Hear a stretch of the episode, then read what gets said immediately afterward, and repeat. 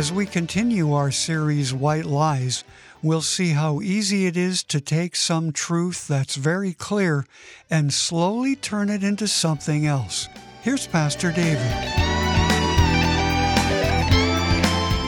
Let's read some scripture. This is uh, John 20, 24 through 29.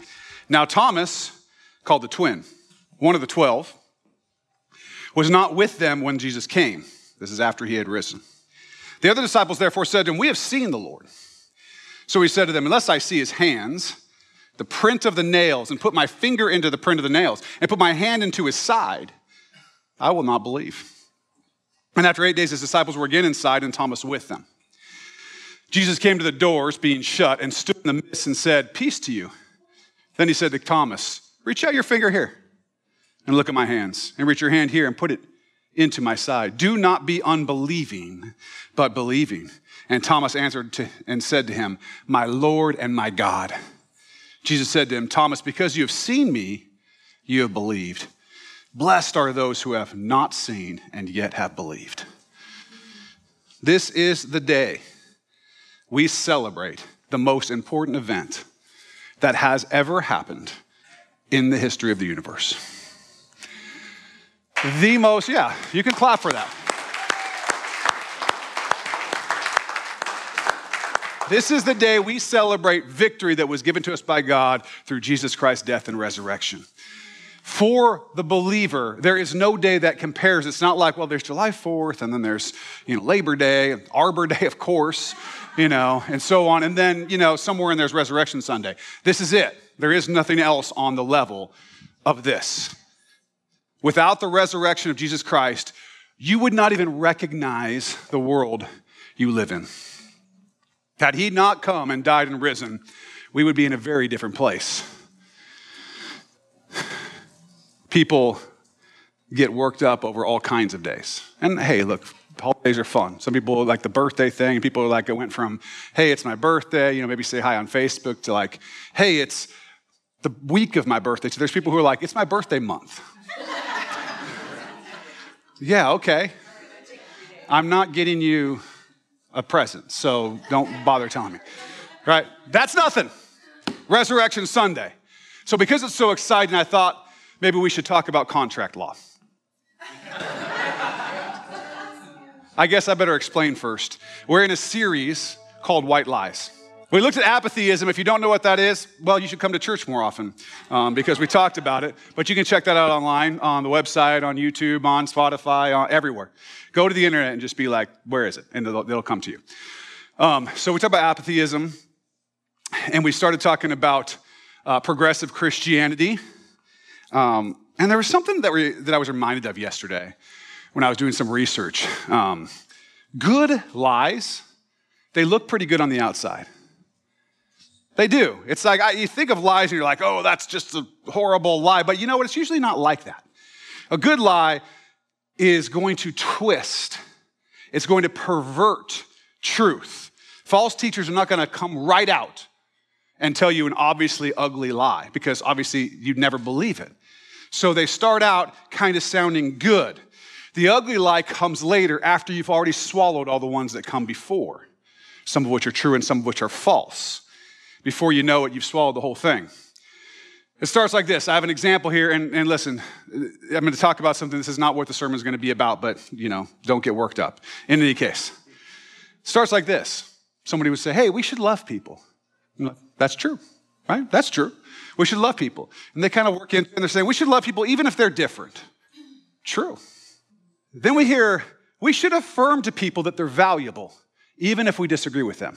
Again, we're still on a good track here. That's true. All those things are true. The next one is to go something like, it's possible that when we disagree, that we could be wrong.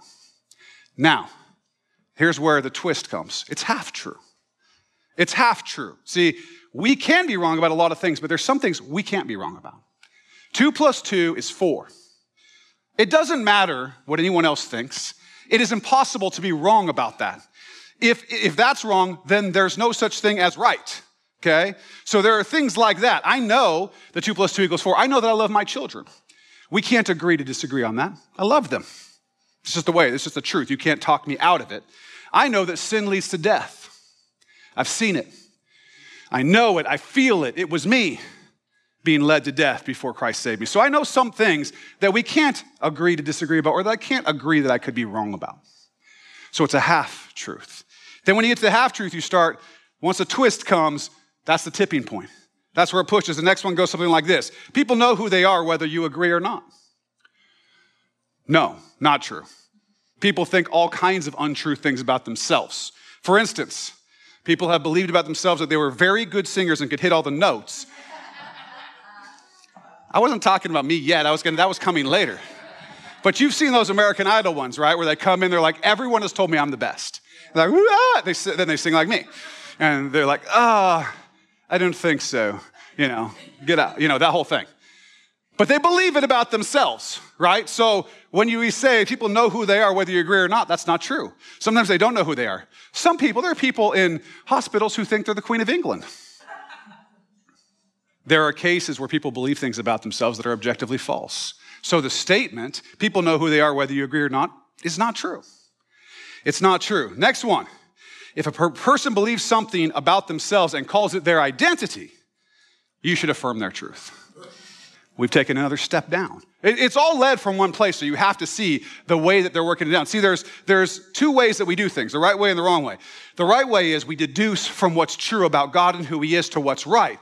The other way is you start there, and somewhere on the line, you take a twist. You take a twist, and that's where, that's where this one goes. Obviously, it's untrue that you should affirm Anything anyone says about their themselves, is they say it's their identity. If somebody tells me I identify as a doctor but can't tell a knee from an elbow, I'm not letting them do surgery on me. No, I'm not going to do it, right? If I go to the Trailblazers and I say I identify as a 6'10, really good basketball player, they're going to say, I can't affirm that.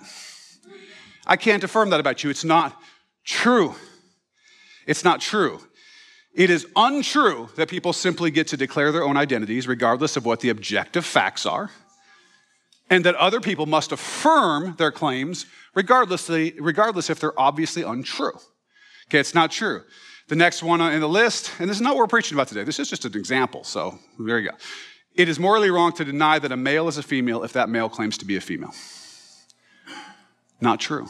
You can see where it, where it flows from the argument, though, right?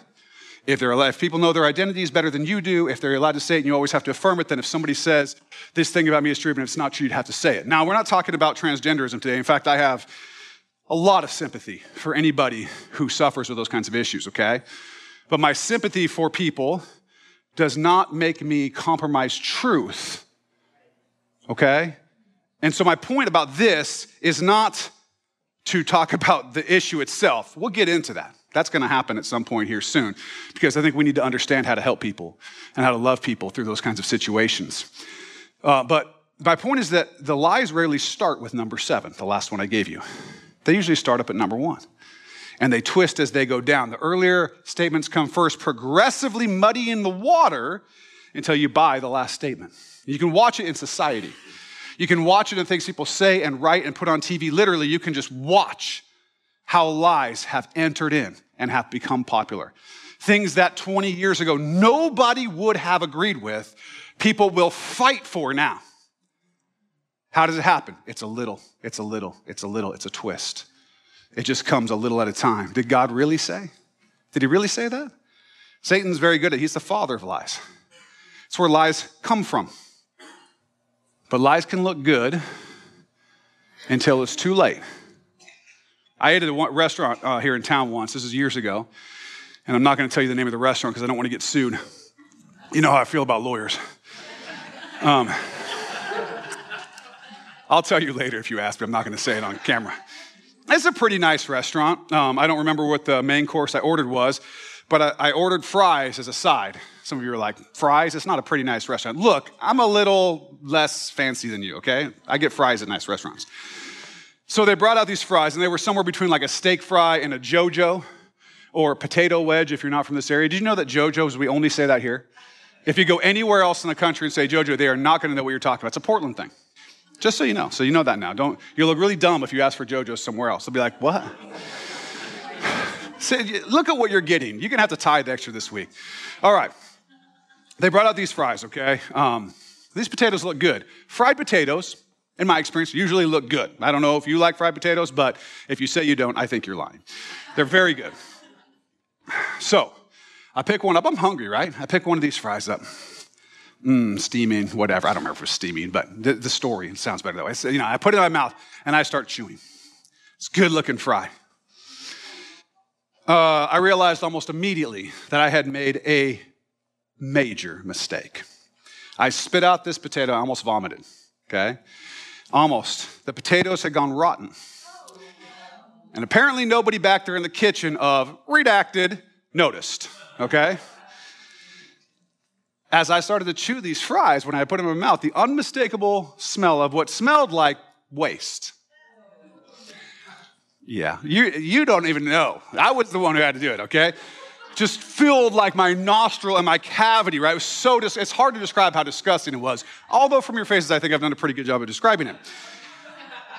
So I only ended up eating like half of them. No, I'm kidding. I'm kidding. Obviously, I had them take away the fries. The point is, what looked good on the outside was rotten on the inside. It was rotten on the inside. Ideas can be like that sometimes. They can look really good on the outside. I was, I was reading some stuff. The reason I, I brought, bring this up, I was reading one, a progressive Christian, and some of the stuff that they write is very compelling. Some of it's very true. Some of it sounds pretty good until you get a little deeper and you see that the core is rotten. And so we have to be careful.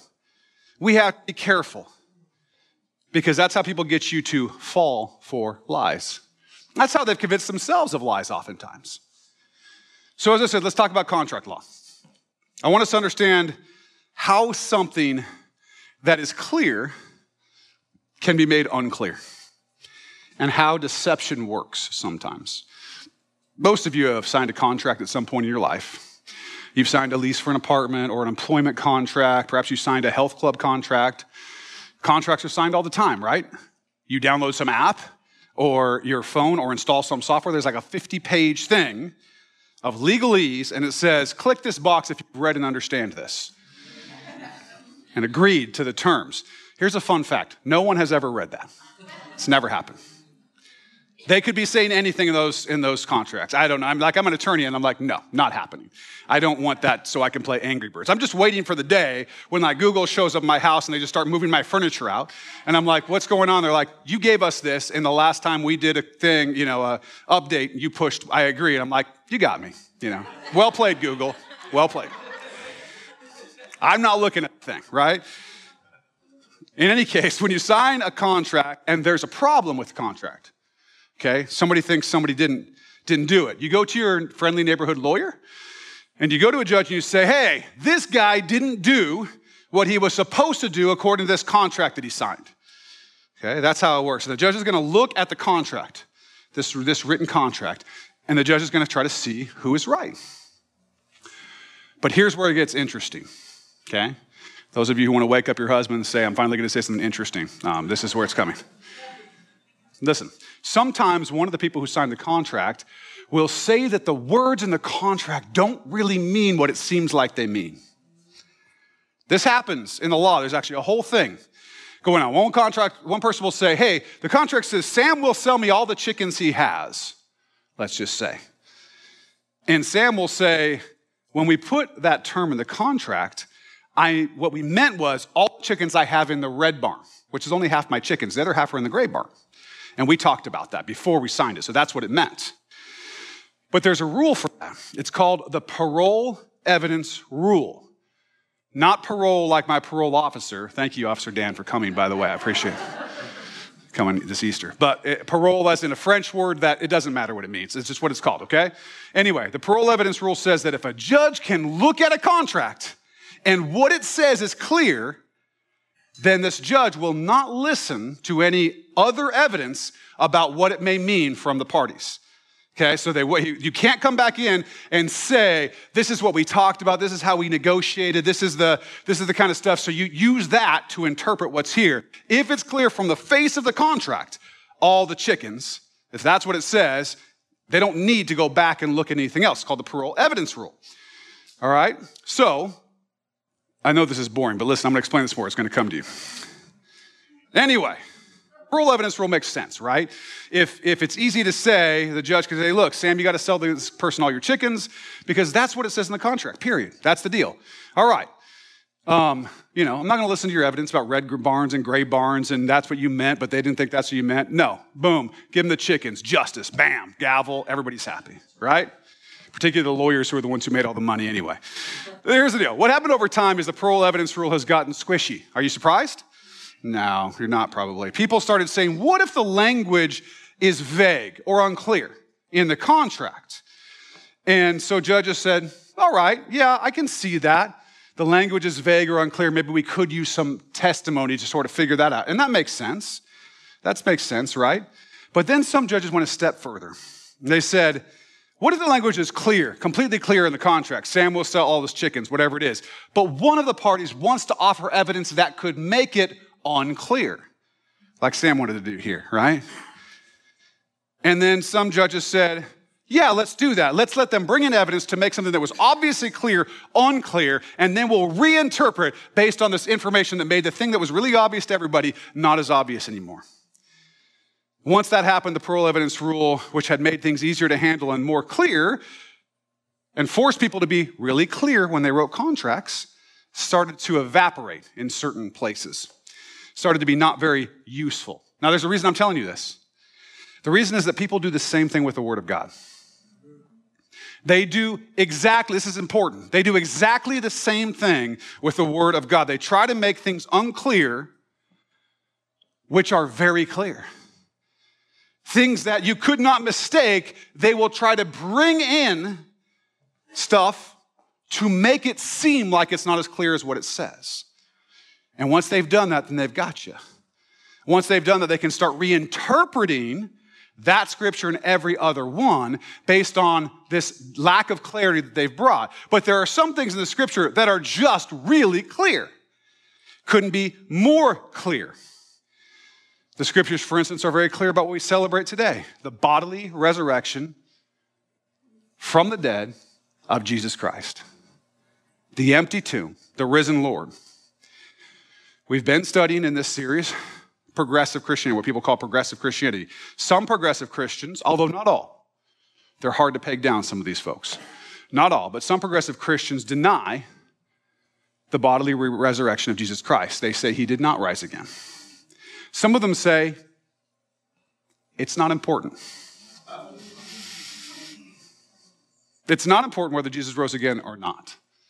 There's an author at progressivechristianity.org that says that there's some people who like to go into Resurrection Sunday services, they really enjoy it.